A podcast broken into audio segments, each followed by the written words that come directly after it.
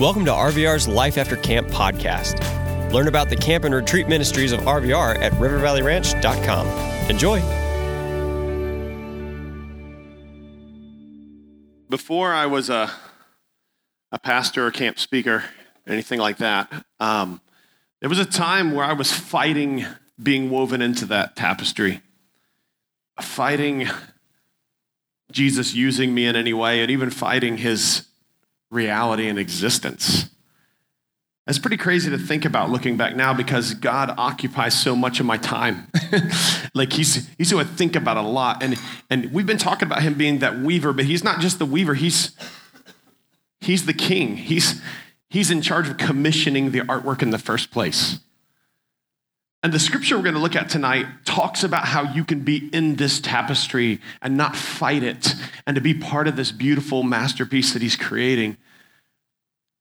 I had a bunch of pictures and a, uh, something I was going to show you. And this afternoon, as I was just kind of thinking about tonight, praying about tonight, I felt like God had a couple different ideas. And I don't often share how I came to Christ, but this is like one of those moments where it, maybe it will speak to you. Maybe you're that person who's gone through some stuff where you are actually angry at God.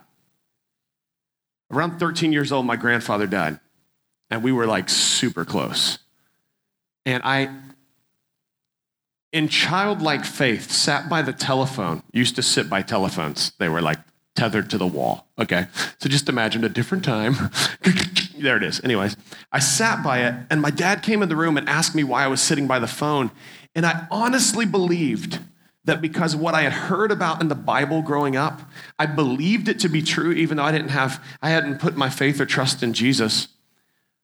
I believed I had prayed in my room, and then I went and sat by this phone in our living room. And I honestly believed it was going to ring, and somebody was going to tell us that my grandfather was alive again. And when I told my dad that,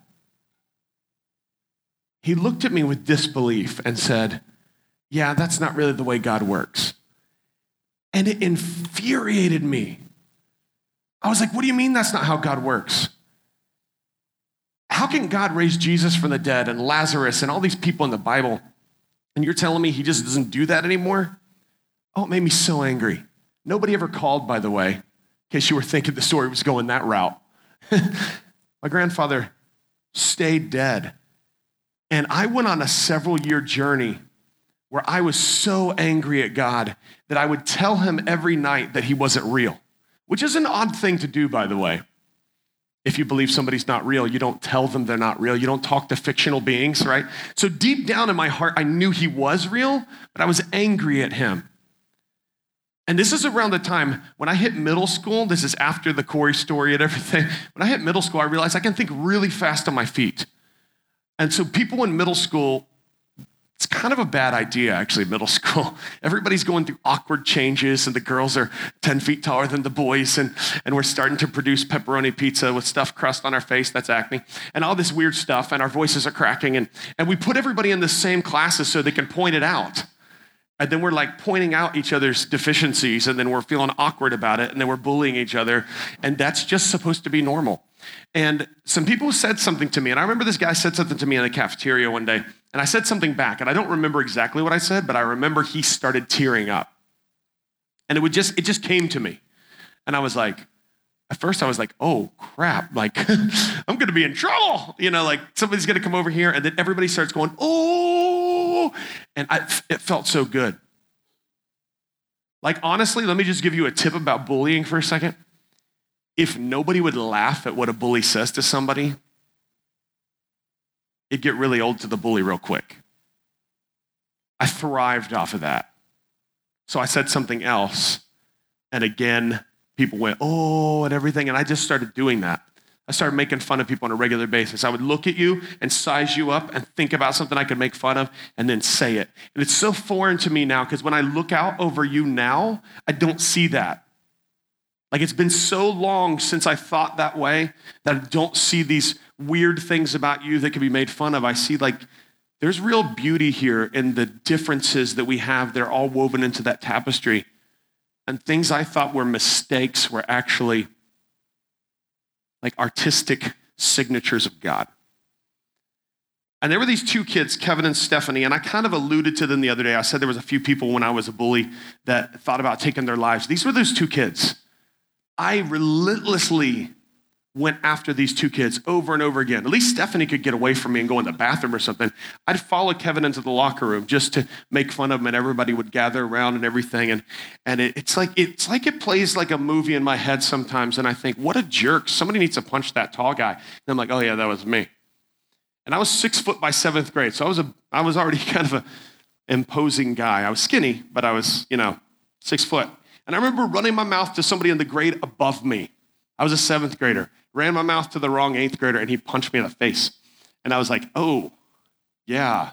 So this is how it's going to go. If I say something back and they can't think of anything, they're just going to hit me. That's not a good idea. So I made friends with two really big kids. Matt was probably like, I feel like, I feel like he was five by five by five. I mean, he was like a short kid, but he was a big kid. He was like 210 pounds in the seventh grade. I know that because they used to read it out loud when we did the presidential fitness thing.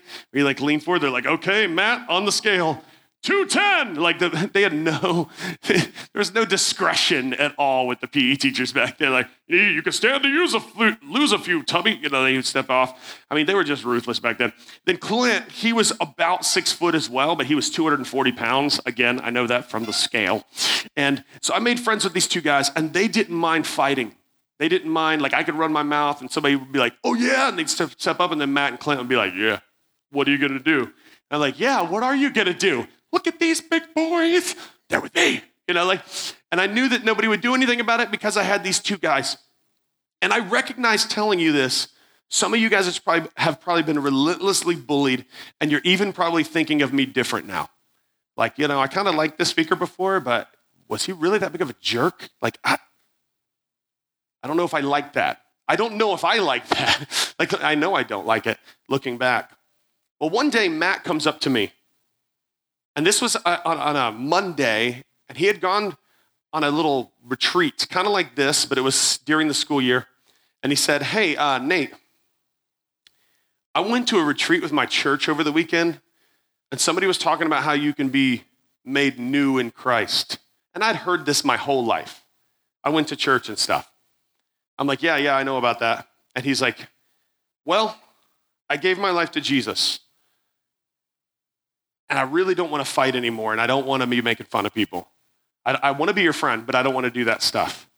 And I was like, I remember putting my hand on his shoulder and being like, Matt, Matt, it's okay. I've seen this before. You're excited now, but you'll calm down. It'll be okay. Like I see people make commitments to Jesus all the time it doesn't last. That was kind of my experience seeing people make these commitments and then seeing them live just like me later on. And Matt goes, No, I'm serious about it. I'm serious. So a couple weeks after that, there were these two kids in the grade above us, Ricky and Randy. I, I, mean, I know they both have R's in front of their name. Maybe that's how they became friends. Who knows? But Ricky and Randy, they were always two kids who wouldn't take anything from us. And they were kind of the bullies in their grade. And whenever we'd mess with them, like we would try to, it would always end in like a draw or they would challenge us and we'd be like, oh, yeah, whatever, man. We always like talk smack to each other and try not to get in an actual fight with them because uh, Randy was known for wearing his dad's college ring. Like he had string around it so it would fit. And he would hit people with that thing. It had like an embossed eagle from some community college. And he would leave little eagle prints on people and nobody wanted an eagle print. And so I'm out of class. Class has already started. I'm running a little bit late. My lockers are here and I look right down because I hear some commotion in the elective hallway. We had this elective hallway where they had band and they had the wood shop and they had um, the art room. And nobody was in those because the electives were at the end of the day. So I'm looking down this hallway and I see my friend Matt, who's also not in class yet, the one who said he gave his life to Jesus. And he's standing with Randy, the kid with the eagle ring. And Randy is like, I mean, he's been waiting to get Matt alone for a while. And he's over here kind of dancing around like this. He's like, What you got, Matt? What you got? Come on, what you got? What you got? And I'm thinking, What you got? That's the same line like six times, dude. Like, so I'm watching this to see what'll happen because Matt has not been making fun of people. He's not been like, he would like walk down the hallway before, and if somebody was too close to their locker, he would just give them a little push. And they would hit their locker with their head real quick, and he'd be like, ha, and keep going. I mean, he was like not a nice kid. And I hadn't seen him do any of that for a couple weeks. And Matt looks at Randy just kind of puts his arms down and says, Look, man, I'm not going to fight you. I know Jesus now. And I was thinking to myself, uh-uh, wrong answer. He's going to get Jesus knocked right out of him. And Randy hauled off and punched him right in the face. And when you're 210 pounds in the seventh grade and you get punched in the face, it leaves a mark, right? It starts just kind of looking bad from where he was. And with tears in his eyes, he looks again and says, I'm not going to fight you. And he punches him again, almost in the exact same spot. I know he's going to have some talons or a wing or something on his face later. And it made me angry. One, it made me angry that Matt wasn't fighting back because he could take Randy. Two, it made me angry that he hit him twice when he wouldn't fight back. Something about that just seemed wrong to me. And I remember crashing into Randy saying, I'll fight you. And it's weird because they, like, there's like a glitch in my memory here because I don't remember going, I don't remember crawling. I don't remember running backwards, skipping, high knees. I just remember I was here watching and then we crashed into each other. So I don't know how fast I was going or if you saw me coming or anything, but we hit the ground and we're scrapping on the ground in this hallway, this elective hallway, but nobody's gonna come down for at least until the next bell, but definitely not until fifth or sixth period. Nobody needs to even go through there. And here we are just wrestling on the ground. I look up and see my friend Matt. He's standing like this watching me. And it kind of made me mad. Like, dude, get a kick in there. Like, get a kick in, do something. Step on him. Like, just a step on his hand, you know, do something. And we get to the point, if you've ever seen middle school boys fight, so we both probably were losing, but we both had to act like we won. So we finally push off. I'm like, whatever, man, I'll let you go this time. And he's like, I don't ever want to see you in this hallway again, you know. And we both leave like we won. Girls are not the same way. Like, girls are like, hairs coming out and everything. And so, as, as fathers, we tell our boys, we're like, don't you ever hit a girl. And we act like it's because we want them to be chivalrous and polite, but it's really for their own good. We want them to live, all right? Because the girl will mess you up. Anyway, so so we leave, we leave the hallway, and I turn around to Matt, and I'm like, Matt, what was that? Dude, I'm like getting beat up on the ground. You're just standing there. And Matt looks at me, and I'll never forget this. He said, You remember a couple weeks ago when I told you I gave my life to Jesus? I was like, Yeah. He's like, I know you heard me tell Randy a few moments ago because I could see you out of the corner of my eye. I meant it. And he just turned and he walked to the edge of the hallway. There is a spider web that has been going like this for like a while. I have to get that out of the way. Have you been looking at it? Isn't it annoying? Anyway, there's still more. Hold on. Okay, okay. Oh, gosh. I've been seeing it out of the corner of my eye this whole time. Like, mm. My ADD was like, okay, anyways. That'd be cool if it was strong enough to swing on. You like go around the pole, come back. It's got no. if I was an ant, I'd be trapped forever for trying to remove it for you. Um, Matt turns, he goes up the staircase, and for the first time in my life, I was yelling things at Matt, cussing him out, talking about his mom, anything I could think of to try to get him to turn around because it was infuriating to me that he hadn't helped me. It was infuriating to me that this thing about Jesus might be real. Because if Jesus can really change somebody's life, I have to actually think about that. I have to actually think about where I am with God. And I didn't want to think about that. Well, a few weeks after that, Matt's walking out of the principal's office and he's crying. And my first thought wasn't like, oh, my poor friend. It was like, yes, what did he do? You got in trouble? Like, he's back. It would validate it, like my, my thoughts about Jesus not being real. And he was like, I'm getting kicked out of school. And I was like, whoa, when you when you come back, you really come back. And he said, No, no. In the first semester, I had two out of school suspensions, and I had two in school suspensions and three detentions. So here's what's weird about that three detentions should have triggered another in school suspension, which would have triggered his third in school suspension, which would have automatically given him an out of school suspension. That's how our school worked. And if you have three of those, you're expelled. So they, they overlooked this one thing in the system, and as they were looking at the records, they found out that Matt was actually supposed to be kicked out of school. He was getting kicked out of school for stuff he did in the first semester. So I went in, I was arguing with the principal on Matt's behalf. I'm like, you can't kick Matt out of school. Matt's not even the same kid he was anymore. She's like, he did this and this and this. I'm like, no, seriously, Miss Gillette, you can't kick him out of school. Matt's like Jesus. And I was like, I didn't mean to say that. But I did say it because it's what I was thinking. Because this whole time where I was trying to say Jesus wasn't real, every time I would think that, I would think about Matt standing in the hallway taking a couple punches to the face. It didn't make a lot of sense to me. And I went to a Christian camp, much like the one you're in right now, after my ninth grade year, after Matt had been gone for a year and a half from school.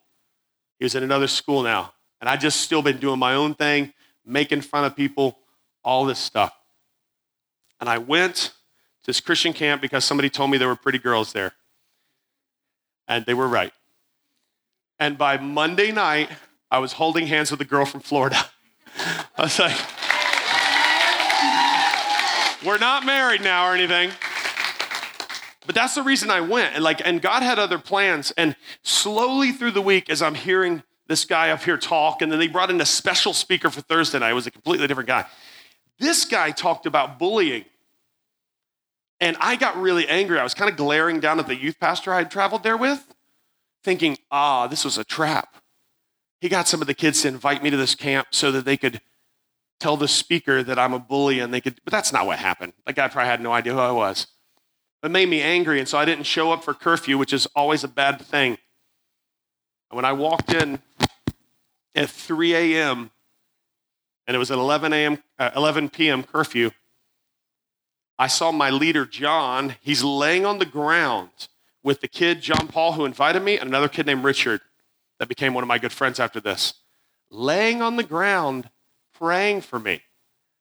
And now, 20 years into youth ministry, I'm like, they should have been looking for me while they prayed. Like, what?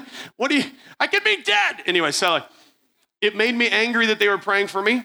I slipped off my shoes. It was a carpeted cabin, and so I walked quietly by them, opened the door to my room, slowly closed it, let go of the knob, got in my bed, and thought if they're going to pray for me, they're going to have to do it all night.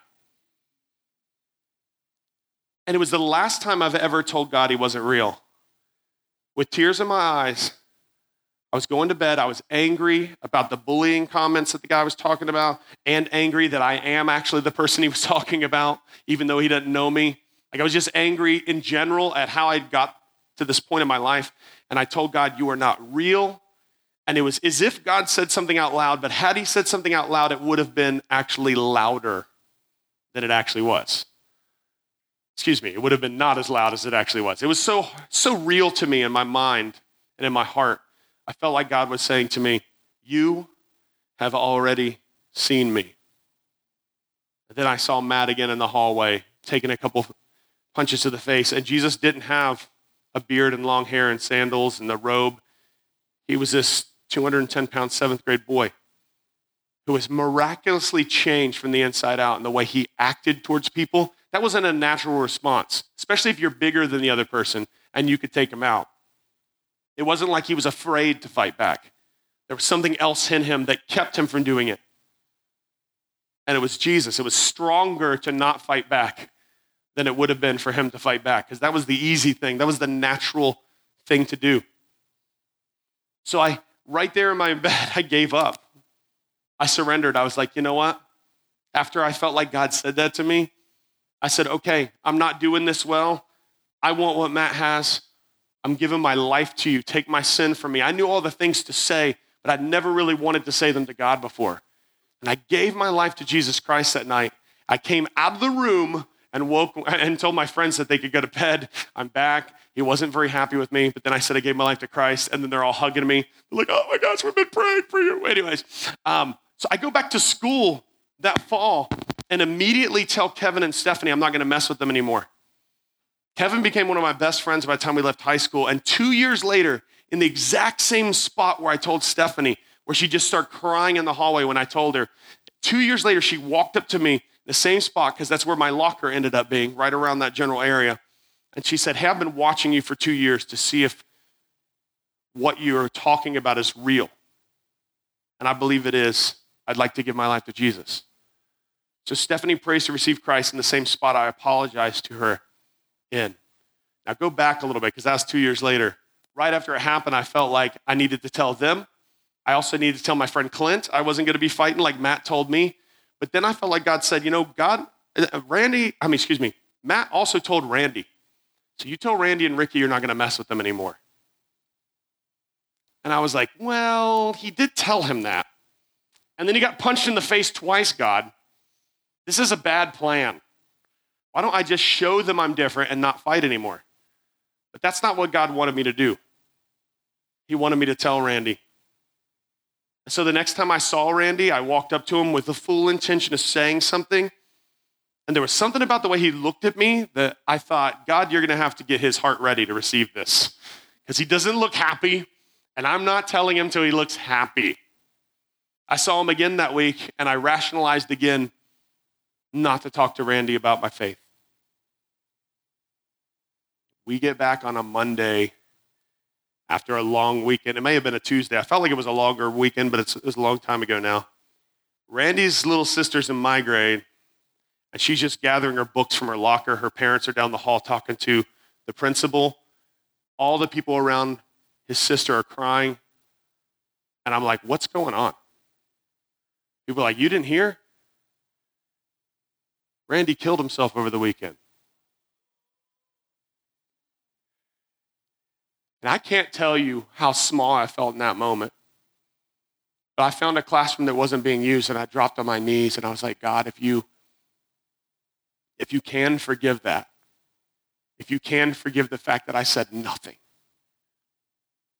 if you can put Ricky in front of me right now, I'll tell him about how you can save him. And that was an easy and safe prayer because Ricky had switched schools over the summer. I knew I probably wouldn't see him anyway, but I was, I was very upset about what had just happened. I walked out of that room, and back then, you didn't have to check in when you came into a school. You just walked in. I mean, there was no security. This is prior to school shootings and stuff like that. I walk out of that room, and Ricky's in the hallway. He just left his school when he heard about it, drove over to comfort his friends uh, from the school he used to go to, and he was there in the hallway. And the look he gave me was like he wanted to just punch me in the face because he knew what I thought of Randy before. He didn't know who I am now. I was like, hey. He's like, what? I was like, nothing. And I walked away. I saw Ricky again the following week at the mall. Started walking towards him. He had a bunch of friends with him. He pointed at me from a distance and said something, and then they all kind of looked mad. So I just kind of went into the gap I don't shop at the Gap. I might have even been looking at girls' pants. I have no idea. I was just trying to wait till they walked past. I was trying to wait for my friends to go to Mind Boggle Video Arcade. Um, they used to have those things. Anyways, it was a lot of fun, that kind of stuff. Couple weeks after that, I heard that Ricky as well had taken his life. That whole time I saw him in the mall walking by, the reason he looked miserable, he was miserable his best friend had taken his life and he had been considering taking his own life as well. And I had no idea that that was going on. God lit a fire under me in that moment where I never want to be in a conversation with somebody, an at length conversation, or I get to know somebody that I don't tell them about the hope that they can have in Jesus Christ. And this is way, I'm 42. I was 15 at the time. And I still can't be quiet about the things that God's done in my life. I still can't help but tell you that there's hope. And that the tapestries we try to weave on our own are nothing compared to what God can do in your life. There is no point where you should consider yourself hopeless or a lost cause because God, God has so much planned for you. He loves you so much, so much. In Ephesians chapter 2, Paul writes about this, who we are before and who we become in Christ. And it says this in verse 4. We'll put it up on the screen for. But because of his great love for us, God, who is rich in mercy, made us alive with Christ, even though we were dead in transgressions. Transgressions are sins.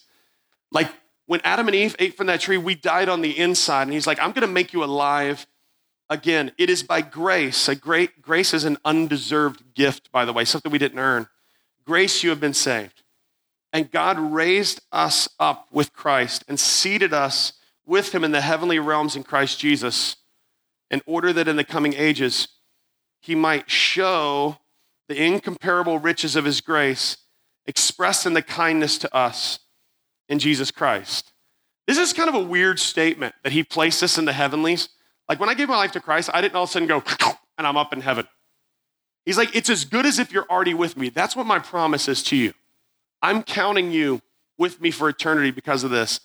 And then verse 8 For it is by grace that you've been saved through faith. It is not from yourselves, it is the gift of God, not by works, so that no one can boast. You don't have to clean yourself up to come to Jesus. You think, you know what, I gotta stop doing this and I gotta stop this and I gotta stop. You don't have to do that. It's not about you. It's not about me. It's not about the good I can do. It's all about Him. It's all about what He has already paid for us on the cross. And this verse that we looked at the other day for we are God's handiwork, our masterpiece, created in Christ Jesus to do good works, which God prepared in advance for us to do. See, there was this barrier between us and God before we know Jesus Christ. It talks about it just a couple verses down from here. It says in verse 14, he, For he himself is our peace, who has made the two groups one and has destroyed the barrier, the dividing wall of hostility by setting aside in his flesh the law and its commands and regulations. All the stuff we couldn't do, like even if you tried to follow the Ten Commandments, like not lying, we've all messed up. Not stealing, we've probably all done that, right? You know, honoring our father and mother, boom, boom. Even Jesus even says when it comes to adultery and murder, if you lust in your heart after somebody or you've hated somebody in your heart, it's like killing them or committing adultery with them in your heart. Like all the Ten Commandments. So I start looking at them, I've actually violated like every one of them. And he said, instead of holding us to that, he puts all of that in him and takes care of it. His purpose was to create in him, in himself, one new humanity or tapestry, is like we're talking about, out of the two, thus making peace, and in one body to reconcile both of them to God through the cross, by which he put to death their hostility. We become something completely new in Jesus completely new. And God can use you in an amazing way to accomplish the things that He designed for you to do in the first place. Like if you didn't know how to use something and somebody had this, this instruction booklet and you're like, I, I just can't even figure out what this thing does. And they're like, oh, by the way, here's what it does. You'd want to know about that. Like God knows the blueprints to your soul, He knows exactly how He's created you. And there's this one thing keeping you from Him, and it's called sin. You might think, well, why doesn't God just say, I forgive you? You ever thought that? Just nod your head if you thought that. Why, why, can't, why do I have to accept anything? Why can't God just say everybody's forgiven? Jesus died on the cross, therefore. Here's the, here's the reason why. The same reason he put that tree in the garden. Without a choice, there is no true love. He wants us to choose him the way he chose us. That he would step out of heaven, a perfect place where he cannot get hurt, where he cannot get sick, where he cannot get injured in any way and become human, to walk in human flesh where he can feel pain, and then to go to a cross for us. You know, one of the most one of the most cool things I think about the whole Jesus dying on the cross thing is the night before he died on the cross, he went to a garden to pray. And while he's praying, he said, I'm not praying for the disciples my father's given me. I'm praying for the ones who will one day believe on their on the word that they'll speak. That's talking about us. Like Jesus was thinking about people who might accept him one day. And he was praying for us the night before he died. And then Second Corinthians 5:21 says that he became sin for us who never knew any sin so we could become the righteousness of Christ. C.S. Lewis, the guy who wrote the Chronicles of Narnia, called this the great exchange. He said he'll take your sin and his perfection, and he'll trade the two. It's a lousy trade on Jesus' part, I would think. Why would I want trash? I bring trash to the table. He's like, here's some riches. That doesn't make any sense. But he took on our sin because there's nothing I could do to cover up my sin or to get rid of my sin or anything. But he actually took it on because I was guilty. He became guilty. And then he paid the price for my sin so I could be made new in him. I don't know if you guys have ever thought about that, like to that extent, of whether or not you've ever put your faith and trust in Jesus Christ and turned from your sin. Because it's not about what you do, it's about what He did. When He says He can give you eternal life, He proved it by raising from the dead. That death has no power over Jesus, and it doesn't have to have any power over you either. That when your body wears out one day, He can take you to be where He is. But it's not about just that. It's not like, okay, I accepted Jesus Christ, so I'm good. See you in heaven, Jesus. It's not about that. Scripture calls it abundant life or life to the full that he gives us. Like I I cannot even express to you how my life has been different since I've known Jesus. And no one's ever accused me and been like, looks like Nate doesn't like fun. Like no one's ever said that to me. He just doesn't like to have fun. That's his problem. He's just one of these Jesus guys, you know? No, like I, I love to have fun. My life is abundant and it's to the full, and stuff still goes wrong in my life, but I've got somebody to walk through it with me because I know Jesus. And that's probably the biggest comfort I have in life is when junk happens, when stuff hits the fan, I've got somebody to walk through it with me. We're going to do something in just a moment that might seem weird or awkward and maybe you've been here before. Maybe you've just you've done this so many times or you've been here three or four weeks of summer that you might just go through the motions in a moment. I'm going to beg you not to do that. But to think about every every moment for the next few minutes. This might be the first conversation that you've had with god in a while. Maybe the first one ever. But examine your heart. Has there ever come a time where you've accepted his free gift of grace and allowed him to forgive you of all your sins and to start making you a new creation, to start making you new, to find your true identity. We try to find our identity in almost everything nowadays, and this is what I like, and this is what this, and this, and this, and this. But we were made for a purpose and for a reason, and God can help you unlock what that is, but He can't do it with that barrier of sin in, in the way. So He did everything possible to remove it for you. We hope you enjoyed listening to this Life After Camp episode.